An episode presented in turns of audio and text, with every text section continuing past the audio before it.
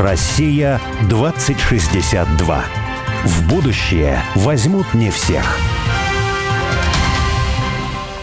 Меня зовут Борис Акимов. А я Олег Степанов. Мы авторы проекта «Россия-2062», штаба вольной мысли, цель которого создать модель позитивного и привлекательного русского будущего. Ну а 2062 это символическая дата, и считается, что в 862 году Рюрика позвали княжить на русскую землю.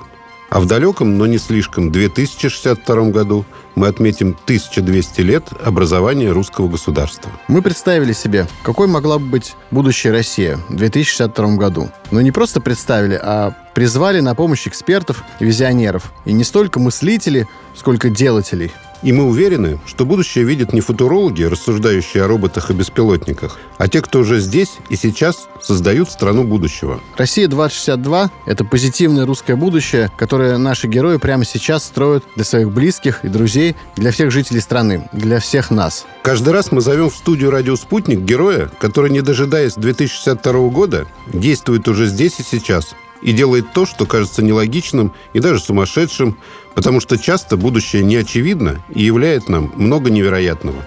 У нас любят в соцсетях иногда выложить видео с танцами молодых кавказских жителей, которые где-нибудь в центре мегаполиса танцуют лезгинку или какой-нибудь национальный местный танец. А еще что-нибудь свое поют. Ролики эти часто сопровождаются разной реакцией, часто и негатив какой-то есть. Но меня лично всегда эти ролики очень трогали. Причем сразу и в позитивном, и в негативном смысле. Позитивном, потому что я видел современных молодых людей, которые помнят о том, кто же они такие на самом деле. В негативном было грустно за себя. Вот я, Боря Акимов. Я не могу выйти так вот на улицу и плясать, и петь. Я ничего не знаю, я не умею, я все забыл. Борь, сильно не грусти, выпьем и пойдем плясать. Но если серьезно, ведь это не твоя проблема, а в целом наша общая. Мы видим русский фольклор где-то на голубом экране. И он там чаще всего в таком непотребном попсовом виде, что смотреть-то стыдно. А настоящий русский танец и песни – это что-то живущее в музее, в резервации ну, в резервации либо пошлого официоза, либо в резервации очень приятных, интересных и знающих собирателей и исполнителей фольклора. Но это явление-то маргинальное. Мы, русские, не выходим на улицы с песней и танцем, и мы забыли и живем жизнью, где этому нет места. Так мне казалось до последнего времени, пока мы не встретили сегодняшнюю нашу гостью Полину Парфенову. Полина человек удивительный. Хотя мы же других в нашу Россию 2062, Россию будущего и не приглашаем. Полина Парфенова придумала проект «Здесь был фольклор». Это не просто воспоминание о русском фольклоре, это живая традиция. То, что может стать нашей общей ежедневной практикой. Полина и ее друзья вывели русские традиционные, настоящие, без ТВ пошлости, танцы на улице городов. Молодые современные ребята, жители мегаполисов, танцуют и поют так, как это делали русские люди 100 или 200 лет назад, ну или почти так же. Для них это не сценические номера, это сама жизнь. Полина и ее друзья – организаторы русских фолк-рейвов и клубных вечеринок, когда сотни людей собираются, танцуют и поют в одном пространстве. Не совсем так, как 100-200 лет назад, но это и хорошо, традиция живет и развивается. У нас в России 2062 есть такая теория – теория социального сиротства. Это феномен, который в разной степени свойственен всем развитым странам, но нынешней России особенно – мы все в социокультурном смысле сироты. Мы лишены ощущения почвы под ногами, близкой, родной, своей, местной среды. В психологическом плане это разрушает идентичность, и человек страдает. Я вот страдаю. Боря, а ты страдаешь? Конечно, страдаю. Я же с этого и начал. Смотрю на танцующих жителей Кавказа и страдаю. Тоже хочу танцевать и петь что-нибудь корневое свое, а не умею. И не знаю. Вот поэтому мы и считаем, что Полина Парфенова это не просто специалист по фольклору, культуролог, и даже не просто современный парадоксальный фольклор фольклорист, Полина – социальный психолог не побоюсь этого слова. Она помогает нам всем обрести самих себя, понять, кто же мы такие, и стать от этого сильно счастливее. Полин, привет. Добрый день, Полина. Здравствуйте. Полин, ты вот молодая сравнительно девушка, а молодость – это такая актуальность, современность, модность. И как тебя угораздило полюбить такую заскорузлую, скучную дедовскую старину? Фольклор, песни и танцы. Во-первых, я бы не сказала, что это какая-то старина, которая не актуальна и в которой нет богатства и... Олег провокатор. Да. Чем дальше, тем яснее для меня то, что традиционная культура супер актуальна сегодня. Она помогает решать проблемы, которые встают перед нами в современном мире. В общем-то, я не могу назвать это стариной. Это рабочие инструменты, это наследие, которое нам передано и которое мы почему-то не хотим брать. А как ты к этому пришла? Это долгая история, я Отлично, постараюсь да. как-то вкратце. Да, у нас есть время. Э, Да, я, во-первых, культуролог, а не фольклорист, и я училась в МГУ, и у нас была этнографическая практика после второго курса. Мы ездили в город Елец, там я впервые услышала фольклорный ансамбль, и просто начала рыдать, э, хотя собиралась отсыпаться там на галерке, потому что мы мало спали, тусовались, и я просто ну, вот ощутила что-то, что я впоследствии ощущала именно в фольклоре, какую-то, не знаю, какую-то вот силу, можно как угодно это назвать, генетическую память, это, в принципе, не важно, какое-то это чувство. После этого я начала сама читать про фольклор, узнавать, что это за музыка, узнала про Сергея Старостина, про ансамбль под облаками, которые потом в моей жизни сыграли такую ключевую решающую роль. Затем одновременно с этим я уже как-то, тут, конечно, тонкая грань, но определяла для себя, что для меня значит быть причастной к русской культуре, и ездила, записывала свою бабушку, историю своей семьи, и, в общем-то, как-то с ней старалась побольше поговорить о том, откуда я, откуда мои корни, и мои корни в Вологодской области, в Череповецком районе. Я там ездила потом в Ферапонтово, в Белозерск, в общем-то, во все места, которые рядом с моей деревней, и как-то пыталась для себя открыть это понимание своей культуры. Поэтому это были такие два параллельных процесса, вот определение себя внутри своей семьи и такой массовой крестьянской культуры традиционной. Но, конечно, главным событием стал фолкэмп на Русском Севере в 2019 году, который как раз э, делали ребята из э, ансамбля «Под облаками». Это были 10 дней в Поморской деревне в Архангельской области. Мы жили в реальных э, северных избах 19 века. Нам каждый день читали лекции про традиционную культуру. У нас были вечерки, это такие крестьянские вечеринки. Они были на поле, там никогда не уходило солнце, потому что были летние белые ночи. И, в общем-то, я практически там не спала. И вот это какое-то самое яркое было впечатление, когда мы все время, всю, все эти 10 дней прожили с песней, с музыкой. И, в общем-то, после этого я вернулась в Москву и уже потихонечку всю свою жизнь развернула в сторону изучения традиционной культуры. Это если вкратце. А как ты не спала? Десять дней не спала. Ну нет, ладно. мы спали, но из-за того, что очень много эмоций, очень э, насыщенная программа была, плюс еще вот эти белые ночи. А мухоморы есть ели? время светло. Не, не, там... Ну, это, больше- ну, такой культурный наркотик. Энергетик, культурный энергетик. Русский фольклор как энергетик. эмоциях от фольклора. Помнишь, как ты ел выехали. Мухоморы, и потом у тебя болела голова? У меня не было все в порядке, кстати. Да? нет, это не надо. Нет, там, там сухой закон, и, короче, нет. Так мы не пили, мухоморы мы ели. Ну и такой, короче, там не нужно никаких допингов, все как бы можно просто на чистых эмоциях выжить. А потом вот ты приехала в Москву, вернулась, и жизнь переменилась. А как вот, что появилось? Вот этот проект «Здесь был фольклор» появился, Он не да? сразу появился, но я приехала, я сразу э, своим друзьям прочитала лекцию, всех позвала и рассказала про фолкэмп. И у меня есть э, любимый мой богослов Александр Филоненко и философ, и у него есть книжка «Океан тайны», и, и это такая для меня одна из главных книг в моей жизни, и этот э, человек тоже для меня большую роль играет, я считаю, что это мой учитель. Вот я все, что в этой книжке прочитала, как раз это было незадолго до фолкэмпа, я все там увидела. И я приехала, и вытащив как бы всю эту философскую часть этой книжки, я написала как бы, ну, лекцию, это просто текст про фолкэмп, и, в общем-то, на протяжении полугода я говорила только про фольклор, и только его слушала, и до сих пор я слушаю, в принципе, практически только фольклор,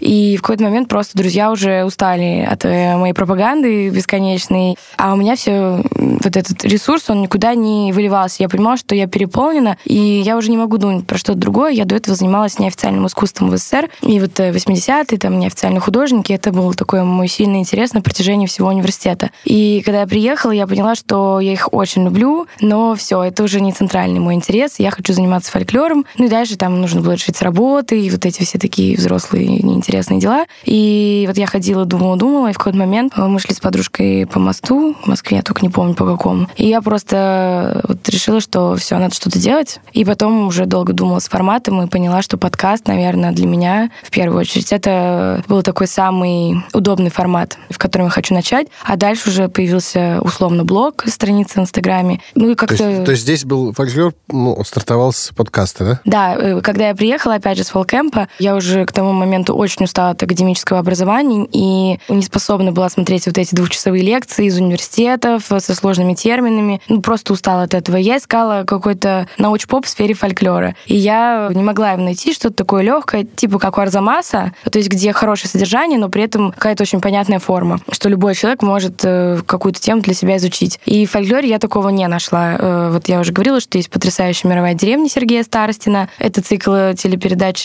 по-моему, в 90-е снятый. И и потрясающие лекции движения к традиции от, э, по-моему, Питерской консерватории. И как-то из такого вот легко доступного, наверное, это все. Все остальное это какие-то семинары, форумы, лекции. В общем-то, это уже сложнее воспринимать. Я это делала для себя. Я решила, что я хочу познакомиться со всеми в фольклоре, пообщаться с людьми, задать им вопросы. Себе хорошо сделаю, потому что я узнаю про то, что меня интересует. И почему бы это все не записать, чтобы узнали и другие. Ну и так все и началось. Я вот, кстати, когда с Полиной познакомился, я подписался, конечно, на, Подкаст? на канал в Телеграме. И вот я там помню, ты так очень здорово, ярко сказал, что, ребят, послушайте утицу, не помню, из какого региона. Вологодская уточка. Вологодская утица или Ага. уточка. Я потому что слушала, я шла в наушниках, и там такой биточек, и меня так качало мою душу. Это какой-то современный такой молодежный язык по поводу фольклора, да. И мне вдруг даже стало понятно абсолютно, чего я сейчас услышу. Вот это у тебя какое-то такое вот свойство, да, каким-то доступным достаточно языком, ну и, видимо, и ощущение, да. То есть я понял, что фольклор может быть актуален просто. Вот актуален, потому что это биточек, да, который качает душу. На меня просто знания не давят. Так как я, опять же, не этнограф, а я не могу терминами, да, или какой-то там жанровой принадлежность определить. Ну, могу, но мне требуется время. Я боюсь сказать что-то лишнее, потому что фольклор — это такая еще наука, там всегда все так э, вроде и да, вроде и нет, и, в общем-то, самим фольклористам часто сложно что-то определенное сказать. И тут я себя чувствую очень свободно. И да, я тоже про это неоднократно говорила, что для меня фольклор — это не научная какая-то стезя, в которой хочу развиваться, это абсолютно рабочий, не знаю, рабочая культура. Конечно, я не крестьянка, хотя по как раз э, семейному древу я крестьянка. Но понятно, что там я не сейчас у меня нет огородного сезона, я не живу календарем, но эта культура работает в моей жизни. И вот 9 мая у нас была большая вечерка, и мы танцевали и просто так общались. То есть были все молодые, мы все знаем эти песни. Э, Вот можно пойти в клуб и танцевать там под техно, не знаю, под R&B, другие жанры, а можно под гармошку, наверное, просто что кому больше нравится. Мне кажется, что внутри фольклора можно намного больше самовыразиться, и какие-то образцы, когда я пишу этот биточек, так правда бывает, что я могу одну песню слушать всю неделю на повторе, и я не могу просто представить, что это создали люди, не имеющие образования, у которых это не профессия. Я не знаю, чем надо так вдохновляться, точнее знаю, но мы так уже не можем вдохновиться, чтобы такое создать. А где была встреча? Да. Вечерка 9 Тоже мая. хотел да? спросить. Ты меня Она обогнал. была, э, она была на Патриаршем мосту, она проходит каждый год. Это делают мои друзья, сами, просто любители. Никакие не организации. То сейчас там fake news я прочитала. Просто мои друзья. Это уже многолетняя традиция, ей очень много лет. И сменяются поколения, и заводилами становятся те, кто сейчас молодые, потому что вечерка — это изначально для молодых, чтобы встретить пару. И каждый год на День города и затем на 9 мая проходит вечерка на Патриаршем мосту. Туда приходят просто любители, фольклористы. Это повод для всех встретиться и именно пообщаться в песне и в танце. И там заводятся огромные хороводы. Например, тоже в этот раз было смешно, что мы плясали в Курск. Там обычно это ансамбль веретенцы заводит какие-нибудь ку- курские танки. Или вот Тимония, это известная такая пляска. И мы танцевали-танцевали, а потом мы слышим Сибирь. То есть параллельно, как бы на одном пятачке, сразу звучит э, музыка разных совершенно регионов России. Вот здесь Курск — это юг, а здесь Сибирь. Звучит там совершенно другая протяжная песня, и мы бежим туда, чтобы ее подпеть. А тут начинают петь что-то казачье, что нам тоже хочется послушать. Мы бежим туда, и получается, что вот это удивительно, что если отойти и просто со стороны посмотреть, получаются такие маленькие группки людей, которые одновременно поют и танцуют традицию совершенно разных регионов России, потому что нет собирательного образа русской культуры. Это миф. Культура всегда регионально различалась. И юг кардинально отличался от севера и от Сибири, от Урала. Нужно понимать, что традиционная культура, она была привязана к, в первую очередь к земле, то есть к тому месту, где человек живет. Тимоню, по-моему, ну, вот можно танцевать на досках, так, чтобы провалиться сквозь них, да? Нет? Там такие стуки мощные, нет? Да, там мощные стуки. И действительно, иногда на лавках танцуют, когда прям совсем весело. Э, И отстукивают э, такой курский шаг, это там, та-да-дам, та-да-дам. И вот вся Тимония, это, по сути, у девушек это просто вот этот курский шаг и летящие руки. А пацаны, ну, по сути, это такое параллель, есть э, образ э, петуха и курицы. Что Мгм. типа курочки, и петух за ними там ухаживает. Э, Она очень красивая, и да, вот в Курской области ее плясали. И как раз у Сергея Старостина есть выпуск «Мировой деревни». Всем рекомендую посмотреть там, как танцуют крестьяне непосредственно. И еще у Хуцива есть потрясающий документальный фильм «Тимоня», тоже так и называется. Можно вбить в Ютубе, посмотреть. Шикарный, 69-го года. Ты вот, Боря, упоминал лезгинку. Это такой, ну, не аналог, конечно. Можно противопоставить. Вот там лезгинка, а у нас Тимоня. Вот так. Ну, после передачи Ну, нам с тобой, с тобой м, уже на эту вечерку нельзя.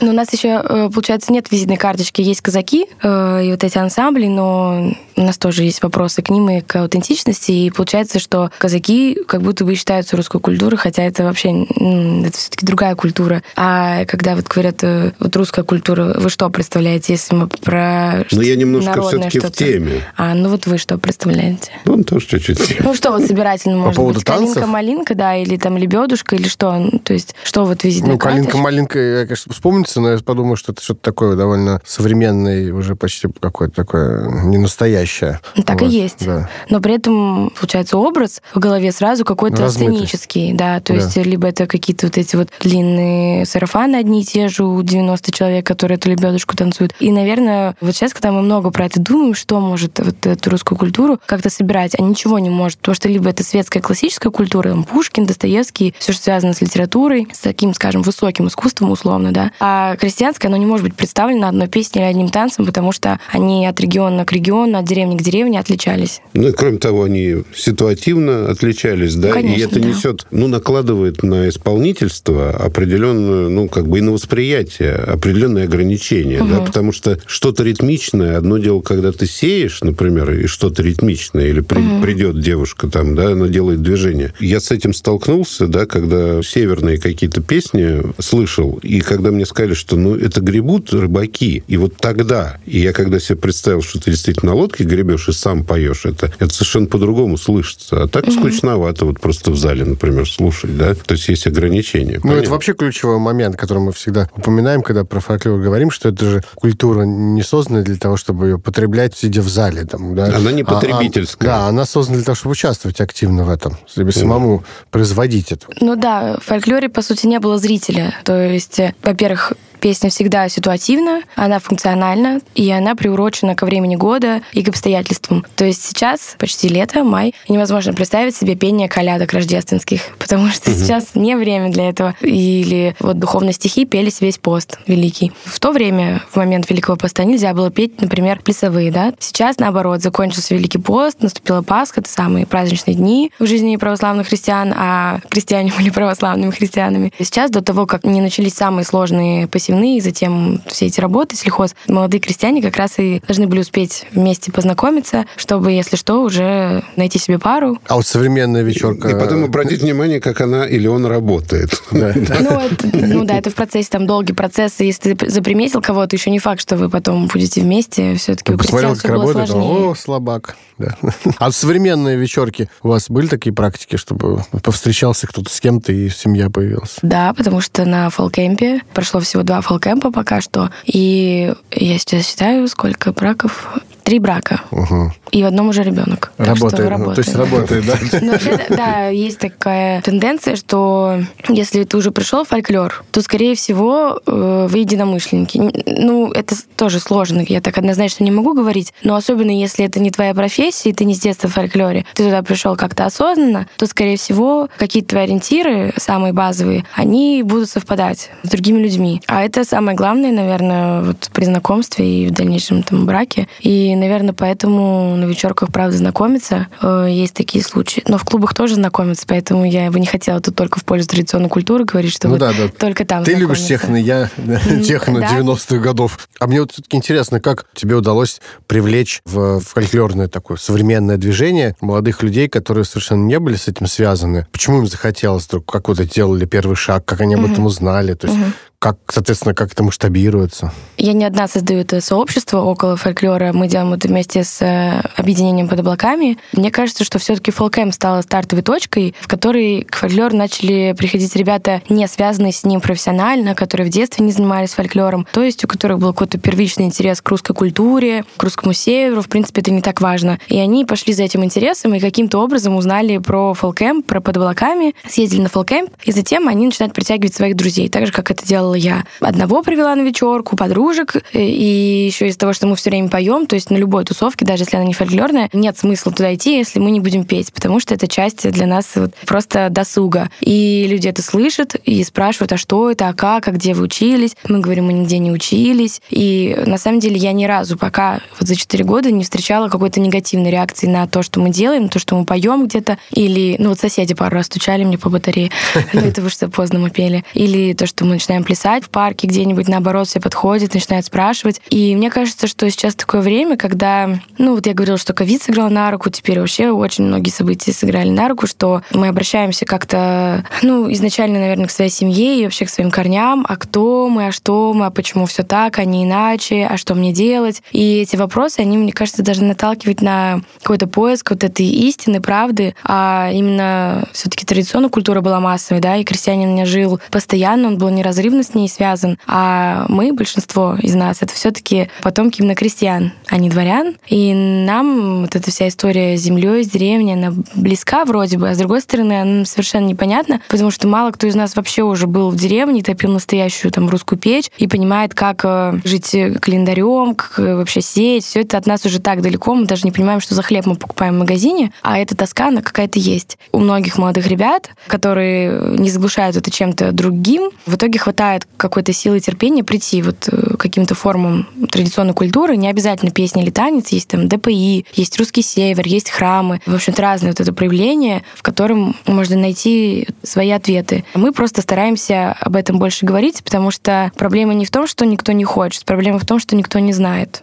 Это мое мнение. Если бы мы массово знали традиционную культуру, с ней бы все было хорошо. Ну, был 20 век, и тут много версий. Вот я считаю, что 20 век повлиял на то, что мы сегодня оборвали эти связи и уже совершенно не знаем про наше наследие. Кто-то, может быть, что-то другое думает. Но вопрос именно в том, что мы не знаем, а не в том, что нам это не нужно.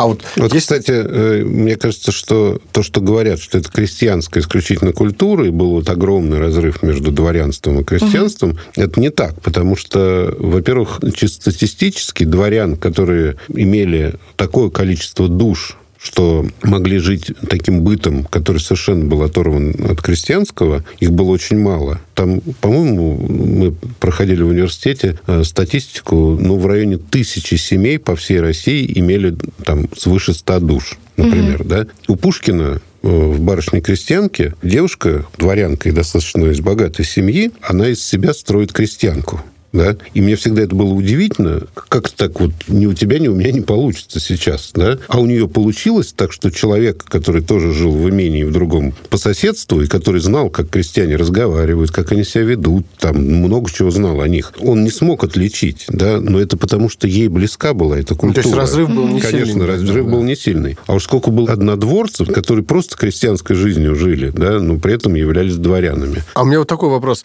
По-моему, правильно говоришь, что это не знание, знание, в первую очередь, причина этой беды. Но а как сделать так, чтобы, вот, например, массово узнали? Вот некую идеальную себе картинку себе представить, вот, скажем, у тебя есть возможность сделать так, чтобы узнали все, кому надо. То как это сделать? Mm-hmm. Это вопрос, о котором мы много думаем, пытаемся что-то делать. Конечно, нужна государственная поддержка, потому что сейчас э, мы видим на фестивалях сценическую культуру, как раз созданную в советское время, и это не та культура, носителями которой были крестьяне. Это культура, которая была искусственно создана для сцены и как раз представляла усредненный образ русского человека. К сожалению, в ней пропала вот эта главная суть, содержание и э, мудрость традиционной культуры. Ну, можно нам дать средства, мы все сделаем. По крайней мере, это действительно наша мечта и миссия. Это как раз э, делать большие мероприятия. Ну, это просто просвещение. Конечно, хорошо бы, чтобы в школах был какой-то предмет, связанный с традиционной культурой. Вроде бы там что-то такое есть, но на выходе есть идея, а воплощение ее получается немножко другим. Э, не знаю, можно ли насильно сейчас вот так искусственно говорить про фольклор, что если это не откликается, например, зачастую э, вот мы в городах, сейчас концентрация фольклора в городах больше, чем в деревне, потому что, ну, из деревни умирают, и там население активно падает, и в основном это пожилое население, и они, конечно, могут что-то знать, но если там есть молодежь или там ребята, дети на лето приезжают, они вообще про это ничего не знают. То есть деревенское население также находится в неведении, и не, практикует,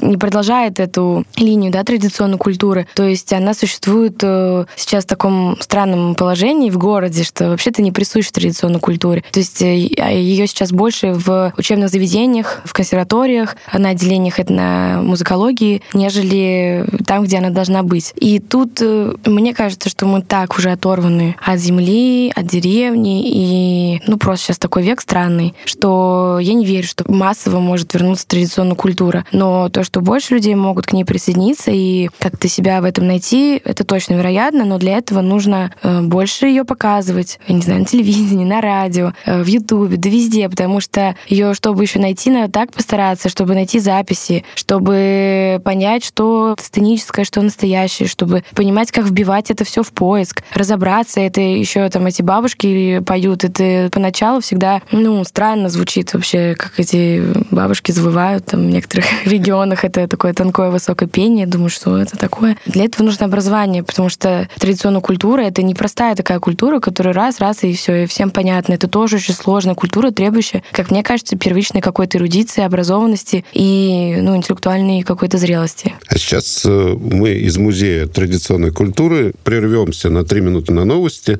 и вернемся к вам к обсуждению о том, как традиционная культура может выйти из музеев. Россия 2062.